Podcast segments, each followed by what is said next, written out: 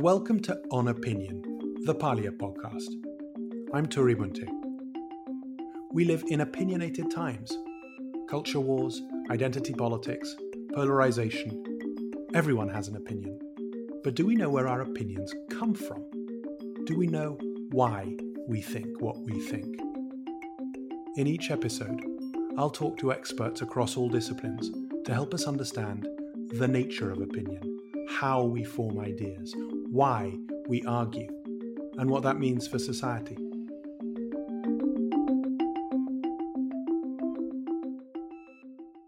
Today, we're thrilled to be talking to Jan Werner Müller, who is a political philosopher and historian of political ideas working at Princeton.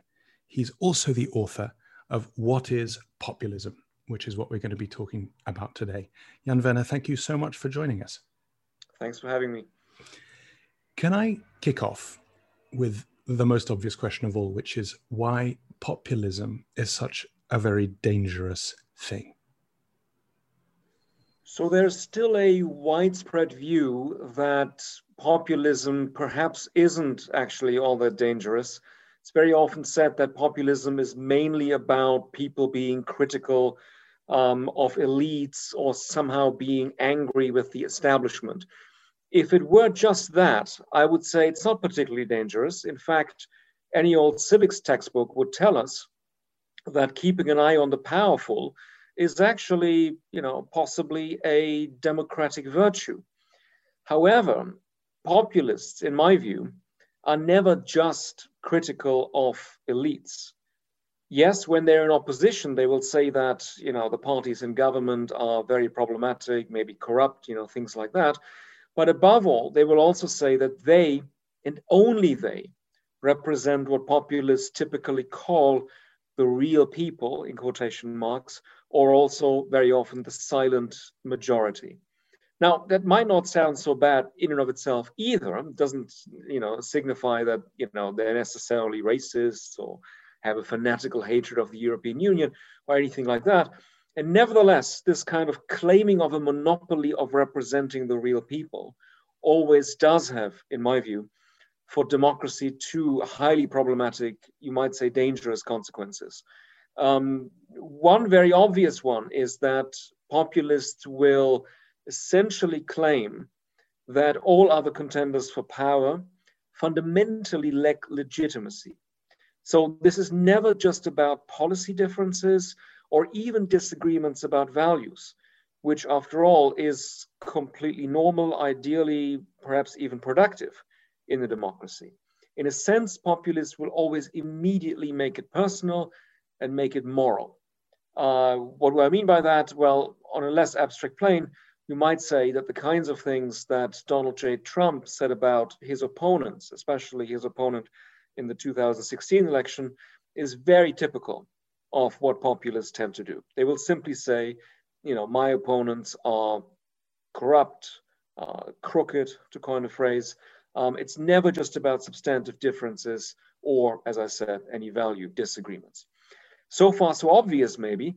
Um, less obvious, perhaps, is the tendency then also to suggest that all those citizens, all those, if you like, among the people themselves, who do not share the populists' vision of the supposedly real people, the kind of symbolic construction of who the people really are, and who therefore also usually don't support the populists politically, that with all those citizens, you can essentially put into question whether they truly belong to the people at all. And again, Trump is a good example. In, uh, in 2016, at, at one campaign rally, uh, he basically, I'm quoting from memory, said, uh, the only thing that matters is is the people, and everybody else doesn't really doesn't really matter. The point is, the populist decides who the real people are, who truly belongs and who doesn't. And whether you happen to have an American passport, a British passport, etc., that's not the decisive issue. The decisive issue is whether you belong to that supposedly real people.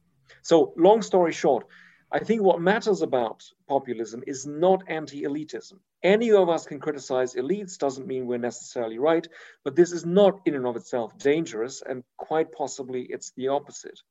What is specific about populism and what is dangerous for democracy is anti-pluralism. It's the conjuring up of a homogeneous people where some people, some citizens are bound to be excluded. And exclusion, my last sentence on this, is basically the trademark, I would say, of populists. Obviously at the level of party politics, where they oppose all other contenders for power, less obviously at the level of the people themselves, where very often they incite hatred against uh, minorities, uh, malign particular groups as having no real standing, and where they essentially always prove that even when they talk about unifying the people, their real political business model is dividing the people. Wow. Um, can I take this extremely concise critique of populism and ask you to pull out some of the key strands? In your book, What is Populism? Um, you talk about a triptych of key features of populism and idea. You describe it as anti elite, which you flagged just now, anti-pluralist, which you flagged just now, and then a, a, sort of an extreme form of identity politics, which again you've just talked about in this conception, almost mythical conception of the people. Can I ask you to go through those three key features as a way of grounding what we understand as populism?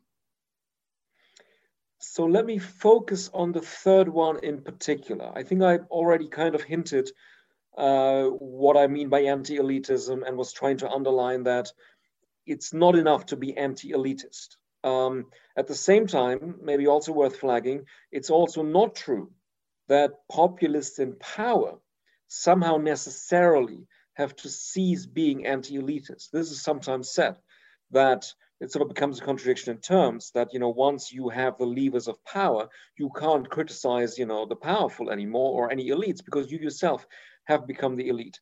That's not quite correct. Um, essentially, no populist in government has ever ran out of scapegoats or of you know conjuring up further shadowy international elites who are somehow preventing them from implementing the people's the people's proper proper will. So the anti-elitism can run all the way through. Um, the same is true of the anti-pluralism. So the, the tendency to suggest a homogeneous real people with the added element that some are always going to be excluded from that vision. So the the people who let's say happen to have you know a particular passport are never the real people. It's always a subset, and that's always a kind of symbolic suggestion of who the real people, or for that matter, the silent majority actually actually are. Now about the third one, maybe it's it's important to underline that yes, populists will construct a particular homogeneous identity and they will derive political and in a sense also moral claims from that vision. But I hasten to add, in light of the fact that there's so much criticism of so-called identity politics on the left today. I mean, you know, you know all the stuff about, you know, supposedly cancel culture is taking over the world. Uh, this is a new kind of moralism. It's very dangerous, etc., etc. Um, I hasten to add that a lot of the phenomena which are nowadays also referred to as identity politics, such as Black Lives Matter and Me Too, should not be put into the same category. In other words, I'm not suggesting that, oh, any talk of identity is inherently dangerous for democracy, or we're always sort of on the slippery slope towards populism if you if you talk about identity at all. There's been a tendency, especially among in the broader sense, liberal observers to make a sort of gesture where they say, oh, it's, it's really bad that, you know, Trump did white identity politics, but the left is also really bad in terms of, you know, spreading cancel culture on the campus, etc. And I think that's a mistake. Yes, you can find, you can find examples of this sort of uh, radical left-wing politics in favor of minorities, maybe having a wrong strategy or suggesting a sort of slippage from strategic essentialism where you appeal to particular groups, but being fully aware that these are not really sort of you know given or constitutive identities, but ones that have a history, where you slip to, from that to something that that becomes more problematic. But broadly speaking, it can be perfectly okay to appeal to particular group identities when it comes to the oppressed who you know need to talk about the history of their own oppression who have already been singled out by oppressors. So to then tell people on the left broadly speaking that oh no don't do any of this because this is also identity, identity politics i think is a mistake. Now last thing i say on this is that of course it's also true and you, you may object uh, along these lines that of course part of the trick that right-wing populists have often played is to suggest to some of their followers that they are also a kind of oppressed, well, not really minority, but more like an oppressed majority. So you remember that Trump, for instance, sometimes explicitly said to uh, his audience at a rally, "You're all victims," um, which is rather strange when you when you compare that to previous previous uh, presidential rhetoric in the in the U.S. So in a sense, they're also kind of trying to play a game of well we can sort of create solidarity because we are you know the oppressed in certain in certain ways. We are being oppressed by so-called liberal cosmopolitan elites and so on. Except that empirically that's a highly problematic statement. And very often uh, the groups that are being appealed to are of course de facto privileged majorities. Not always. I mean obviously we have to look carefully and and and be be careful about you know the exact empirical contours of some of these some of these groups that are being appealed to. All I'm saying is, um, and maybe saying it too often, is that that the the point about exclusionary identity politics being associated with populism should not lead one to say, oh, and therefore everything that nowadays is labeled as identity politics is therefore pernicious and potentially dangerous for democracy they're different categories. Um, Jan Werner, can I repeat this back to you so that we anchor these three core ideas of yours around what populism is? The first is this critique of elites, essentially, and it can be it can be all the powerful, the shadowy powerful, foreigners, etc. But this sense of, of trying to blame shift to an external of some sort that's held the country, the people back. The second is this key feature of anti-pluralism. And anti-pluralism's problem you describe in the book is that in, in a sense it denies, um, in denying diversity, it amounts to denying lots of citizens of the state um, the rights and freedoms that the majority has. And the third is this particular form of identity politics, which is not the identity politics which is fashionably critiqued today, so much as an idea around the core identity of the people. And I'm going to ask you to come back to this slightly harder. The people in populist discourse is singular. It is an authentic people. It is, as you describe, morally pure. Um, you, you quote Ralph Dahrendorf as saying, populism is simple, democracy is complex. Can we, can I ask you to now dive into this idea of the people that is manufactured by populist discourse? Yes, so maybe it's worth pointing out that um, certainly the idea of the people that is being put forward by populists is simple, or you might even say simplistic on one level, because it's imagined as entirely homogeneous, as entirely morally pure, as a kind of source of, of, of wisdom. I mean, there, are, there, there have been other, other anti-pluralists in the history of ideas so, you know, think of somebody like Lenin, uh, who, you know, wasn't exactly a very pluralistic kind of tolerant kind of guy, um, but who would never have said the people as such are a source of wisdom. On the contrary, the working class left to itself, you know, wouldn't even develop proper, you know, revolutionary consciousness. It would only ever go as far as sort of a trade union consciousness, you know, to do with better wages and better working conditions and so on. So the anti-pluralism in and of itself is not enough, and neither is the anti-elitism. It's really the sort of con- this particular constellation of, of components that that that matters. But I also hasten to add, and here I would uh, slightly disagree with with Ralph Dahrendorf, who I otherwise admired in, in many ways. Um, I think it's too easy to say, as happens quite often, that we can automatically assume that whatever populists say or do is very simplistic. Uh, or even worse, that we can always assume that they are lying on one level and that they are necessarily associated with what you know nowadays is sometimes called uh, fake news, but maybe should better be called disinformation. Um, yes, these can very these things can very often happen, and there's a reason for that.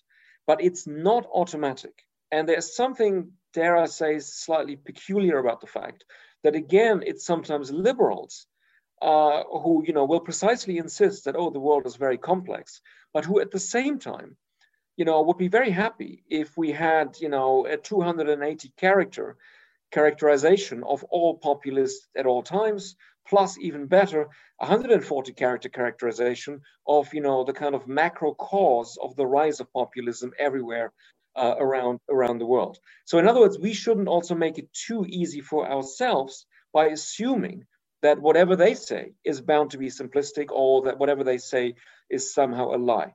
What is a lie, I might, I might add, is this idea of a completely homogeneous people. There's no such thing.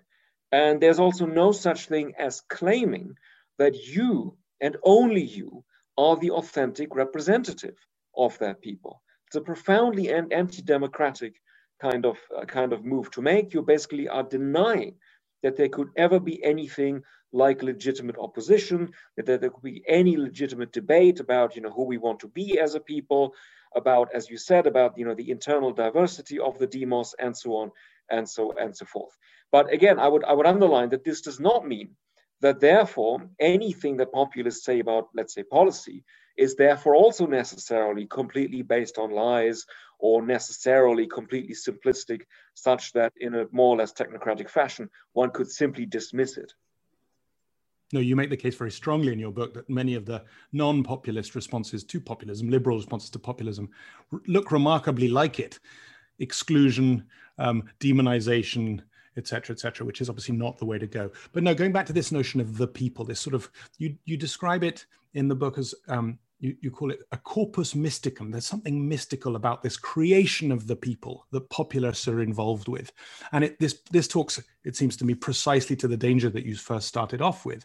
In a way, I keep on hearing um, it through, through, through, through the examples in your book. I don't know, if you have Louis XIV who says, L'État c'est moi, the state is me, populists say, Le peuple c'est nous, the people is us, we are the people. Everything beyond that boundary that we identify doesn't count anymore. And the and to precisely to the point that you make, um, the reason that that's so dangerous is that populism only functions within representative democracy. It needs representative democracy to uh, to flourish because it needs that validation of speaking for the people. You talk about a shadow of democracy, populism as the shadow of democracy. What do you mean by that? So I disagree with some of our colleagues who think that populism is inevitably associated with a desire for direct democracy or a completely different form of democracy than we know it today. Um, I think that populists are actually quite okay with the notion of representative democracy. They just think that as long as they aren't in power, we have the wrong representatives, namely corrupt ones, inauthentic ones, people who don't truly represent represent the people. Now, if you find this at all a plausible idea, then that also means that as long as we have representative democracy, somebody can come along and say, look, I and only I, or my party and only my party, represents the people. So therefore, it's a permanent possibility, and if you like, a permanent shadow that we could not somehow magically get, get rid of. Now, that doesn't mean that, you know, there will always be exactly the same sort of level or amount of populism. Obviously, there are sort of, you know, complicated historical factors as to why you sometimes might see more of it and sometimes you might see might see less. But my, my attempt was to say, let's let's understand that this is very strongly tied to representative democracy. That yes, it's true that very often, very often populists will say, let's have a referendum about something uh, let's sort of let the people themselves speak. I mean, we can all very easily think of think of examples of this kind of kind of rhetoric, but note that a referendum has a very particular meaning for populists. They don't really see a referendum as a forum to start a kind of open-ended conversation about what citizens actually want. They don't see this as a process where people might exchange views and where you know you never quite know what's going to come out of it. Essentially, for populists, the people's authentic will is always already known because it's deduced from their symbolic understanding of the people. So the people's role is not really to participate continuously in politics. It's rather to kind of tick the right box in the referendum that populists have suggested. And I would add that it's not an accident that if you look at countries where especially right-wing populists have come to power, they have not transformed systems in, in such a way that one could now say, oh, now there's you know much more involvement by the people, more continuous participation, uh, more real consultation. I mean, there are sort of fake consultation exercises in Viktor Orban's Hungary, for instance, with you know highly manipulated uh, processes, highly misleading questions, and and so on. Um, but there's no no sort of attempt to make good on the promise which some observers attribute to populists, namely to sort of truly open up our political processes to citizens on a more continuous basis. I remember Gaddafi's claim that Libya was the most democratic country on earth because he'd instituted a network of people's councils at almost the village level across the country, which, of course, if you weren't a member of the party, you weren't invited to. So, um, yes, this co-option of the co-option of the state that you describe, this kind of corruption and clientelism that you also describe as core features of the practice of populism when they populists when they come to power, and the suppression of civil society. That those three key features that you describe in detail the reason in a sense that they're so that populism is so pernicious is that they can claim in that destruction of democracy or the features of democracy that that those things represent they can they can be destroyed in the name of the people they can be destroyed because everything needs to feed back to this mythical mystical whatever it is understanding of the people that they serve yes and i think this this also explains why over the last couple of years, I think, we've seen the emergence of something that you might call a sort of populist art of governance, which includes the elements that you that you just described. Um, these practices are not exclusive to populists. So other parties, you know, also engage in clientelism, corruption, and so on. Um, what is indeed peculiar to populists is that they can do a lot of what they do with what, from their point of view, is a kind of moral argument.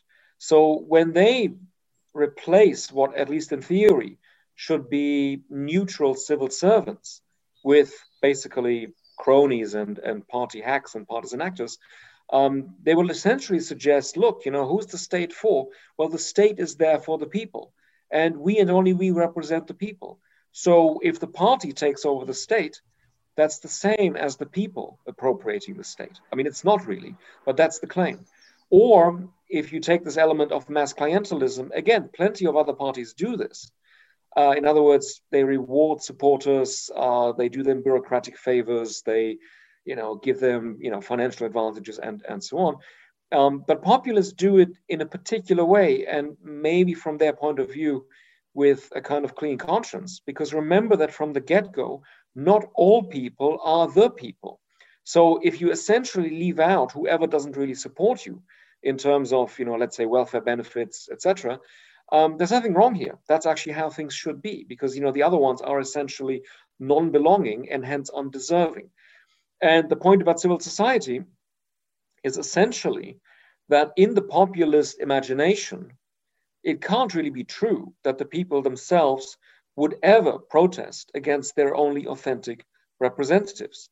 So, what we very often see is a strategy which probably was pioneered by Vladimir Putin in our days, where immediately one is told that whatever you see out there by way of you know demonstrations, uh, civil society activism, and so on and so forth, um, isn't really civil society at all. It's not really authentic people slash the real people. Uh, it's all manipulated. Uh, it's fake people, you might say.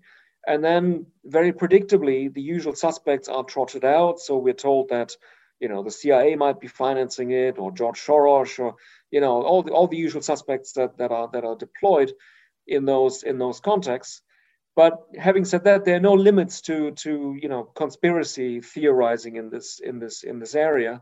So if you think back, for instance, to the to the Gezi Park protest in 2013, eventually, you know, representatives of the Turkish in Turkey, government in, in Istanbul, yeah, yeah. essentially, essentially uh, kept, started to suggest that you know this was not proper Turkish citizens protesting the destruction of this park uh, in in central in central um, Istanbul and at Taksim. Um, no, uh, this was all organized by Lufthansa, the German airline, which was getting scared of competition from Turkey because remember Erdogan was building this fantastic new airport outside Istanbul, and, and Turkish Airlines was now going to have more destinations than anybody else, and, and so on. So all I'm saying is that that uh, the, the practices themselves, the, the elements, if you like, of this populist art of governance are not exclusive to populists. You can find it elsewhere as well. What is peculiar is the way they fit together and the justifications, which are sometimes quite openly invoked for them.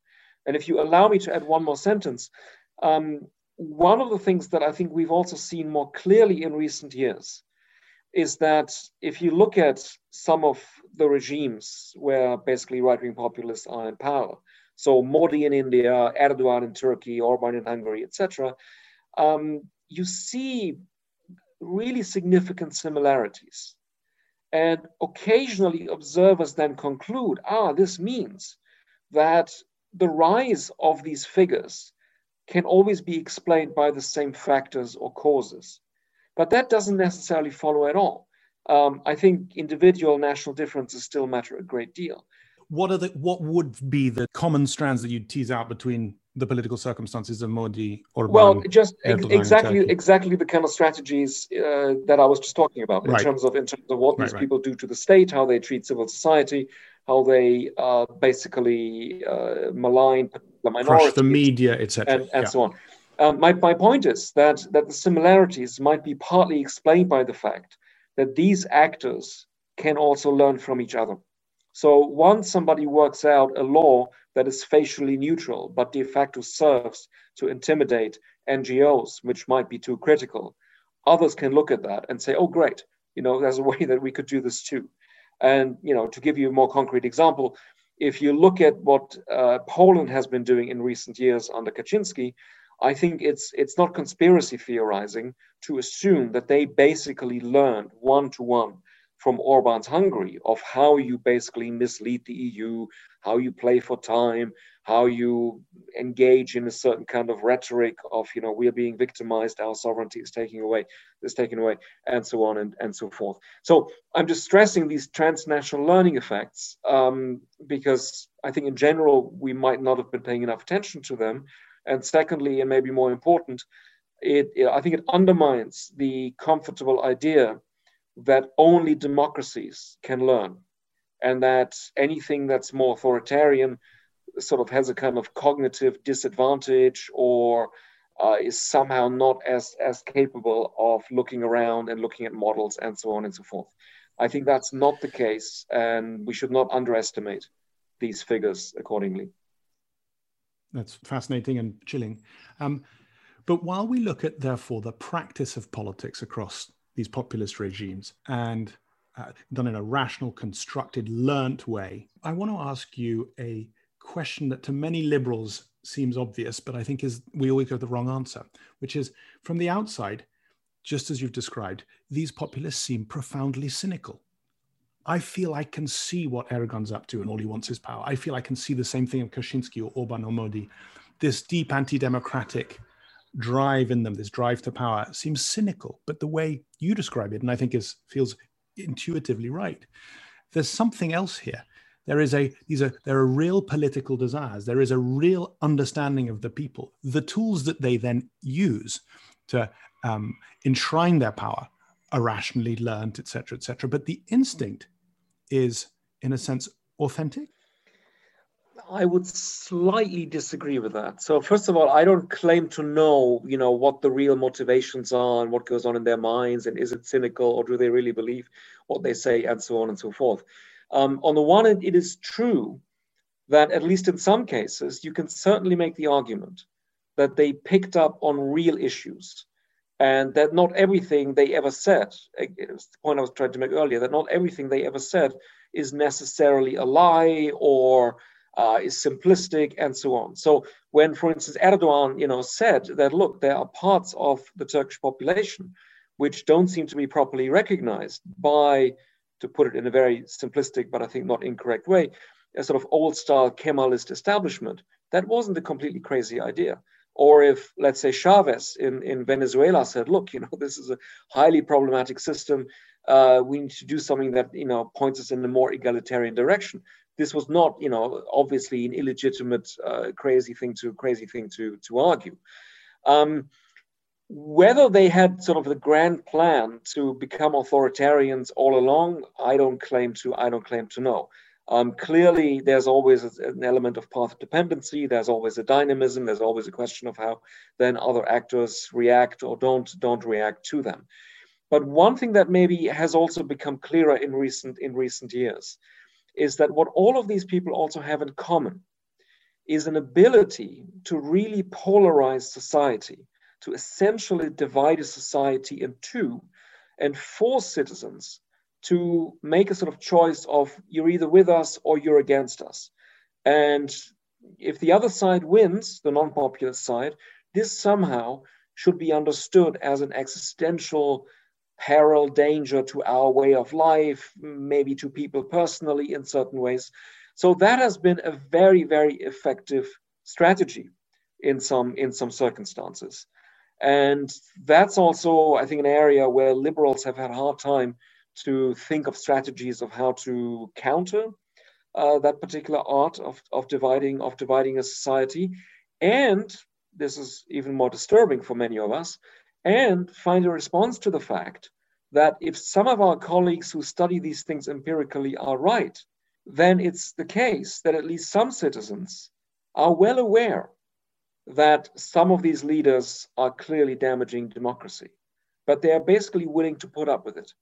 And that might be because of economic benefits, it might be because they really believe that, let's say, a white Christian uh, uh, way of life in America is, you know, existentially threatened by dangerous minorities. You know, could be different, could be different things. Um, but that's something that I think gets us out of thinking, as sometimes people do, that oh no, everybody is just deluded and people don't understand that democracy is being destroyed.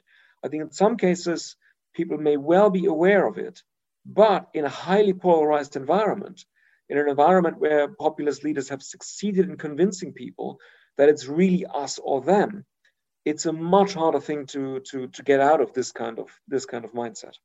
Well, polarization itself seems like an element of of populism, and as we polarize all over the European Union and all over the US, that process of polarization is one of dehumanizing the other side and one of refusing to accept that the other side is intellectually or morally uh, uncorrupted and including them in the political process. We do this more and more. It may even be a feature of especially two party democracy that we do radicalize and sort into these buckets. More generally, though, um, what do you think are the I want to ask what the causes of populism are, but perhaps the better question is what the kind of what's the fertile ground upon which it grows? So I'm going to disappoint you in in not really committing to a sort of universal universal answer. I mean, as as mentioned earlier, this is of course what we all we would all love. You know, we would all love to know the answer, ideally in just 140 characters or even less, if if possible. And the very pedantic uh, remark I'm going to make is that national context and historical paths matter a great deal. Yes, some of the constellations are similar. Yes, you, you need a kind of constituency where a certain talk of grievances, you know, will resonate. Uh, you need political systems where if you complain about them as unrepresentative, as somehow featuring systemic problems, where that sort of thing sound, you know, seems to resonate and seems to have some plausibility. So I'm not saying, oh, it's completely arbitrary or we can never say anything but the kind of identification of a single macro cause, oh, it's all culture, oh no, it's all the economy, I think ultimately is very is very implausible. And if you think of just specific examples, so to suggest, for instance, that the, the causes or the, the factors that led to the rise of Jean-Marie Le Pen in, in the 80s are somehow identical to you know the, the factors that helped um, someone like Erdogan in, in, in Turkey or you know, Kaczynski in Poland and so on, uh, just strikes me as deeply, deeply implausible. Um, so in that sense, I think I think there is no kind of uh, easy policy fix in the way that again liberals sometimes desire. Uh, it's a mistake in general to think that the best answer to the rise of populism is a sort of technocratic mindset where we constantly lecture people on how irrational they are and how simplistic and irrational some of these policy suggestions by populists happen happen to be because ultimately that that amounts to responding to one anti-pluralism, populism, with another anti-pluralism of a different kind, to be sure, but still one where you basically then tell people there is only one rational solution to a particular policy challenge.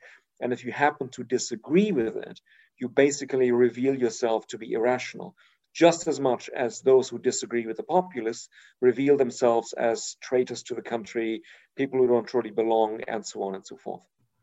You flag three things in um, in, in your discussion in the book uh, of some of the causes, or perhaps not the causes, but but sort of ideas behind them. Um, one is the demise of the political party. Um, another is this idea that um, there are some fundamental promises that democracy hasn't really delivered upon. Um, and, and the third is this idea of the boundary problem that we've got in political science generally, this problem of identifying who the people are, are anyway.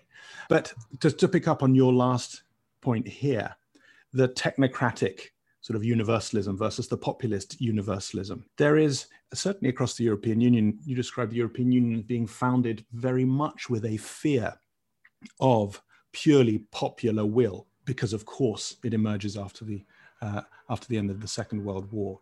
There is almost a tussle there between anti-democratic, if you want technocrats, and, um, and overly democratic populists who take from the ballot box a mandate to do anything they want with the, uh, the, in, the mediators of the state, the law, the media, um, and civil society around it. Is that, a, is, do, you, do you think that's a feature of European populism alone? Do you think it's a feature of American populism?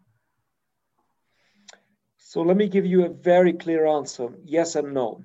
Um, so, what is true is this historical trajectory where after the Second World War there was fear of the people themselves, often based on the view that somehow the people themselves had brought fascists to power, which in and of itself you might say is historically highly dubious. I mean, remember that that you know Mussolini didn't really march on Rome. He came by sleeper car because traditional elites had invited him to, to take over. And a somewhat similar story can actually be told about told about Hitler. So I'm not saying this is you know necessarily an accurate re- reflection of history, but it was one that did lead in a, if you like, somewhat elitist direction in Europe after the war, where there was a particular concern about constraining the popular will. So I would stick with that with that characterization. What I would not say is that, oh, and therefore we should sort of take populists at their word and, and really concede to them that, yes, they really truly want to empower the people. As I was trying to say earlier, that's actually not really what they what they what they want to do. But of course, they can benefit from an impression that in Europe the people aren't as powerful as they should be.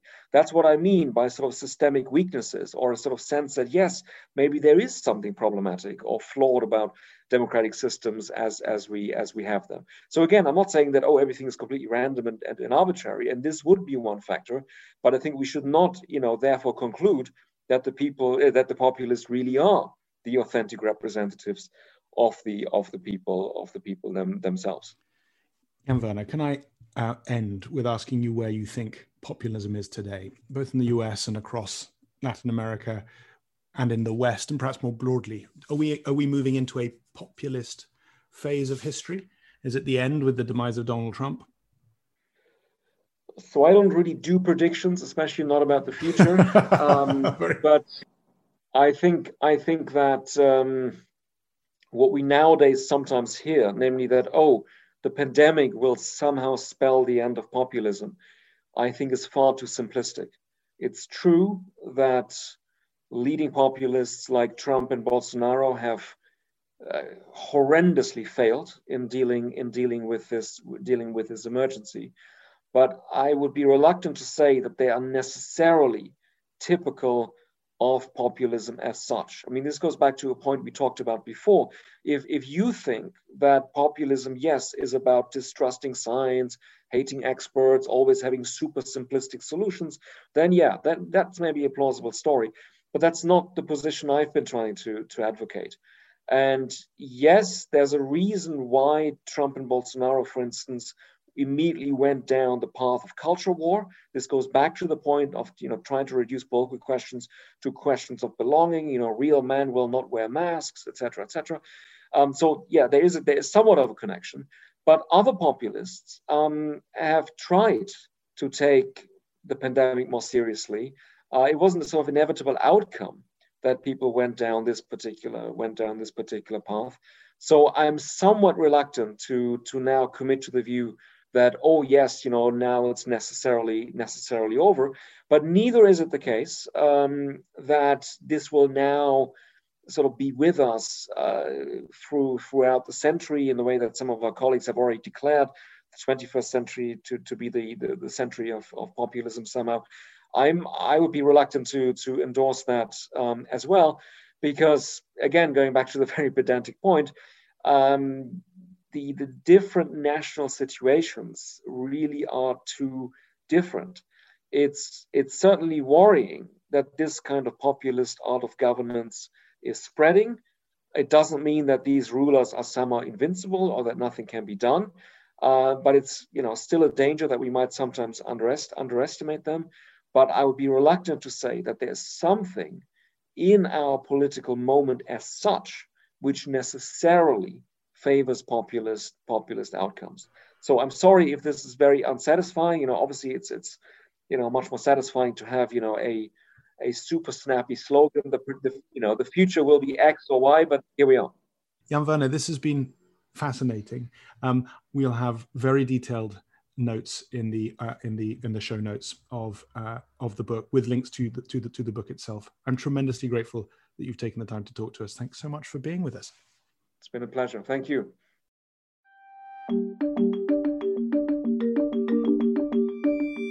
That was On Opinion, the Parlia podcast. Check out our show notes if you'd like to dig deeper into this episode's theme, and join me at parlia.com to explore all the world's opinions.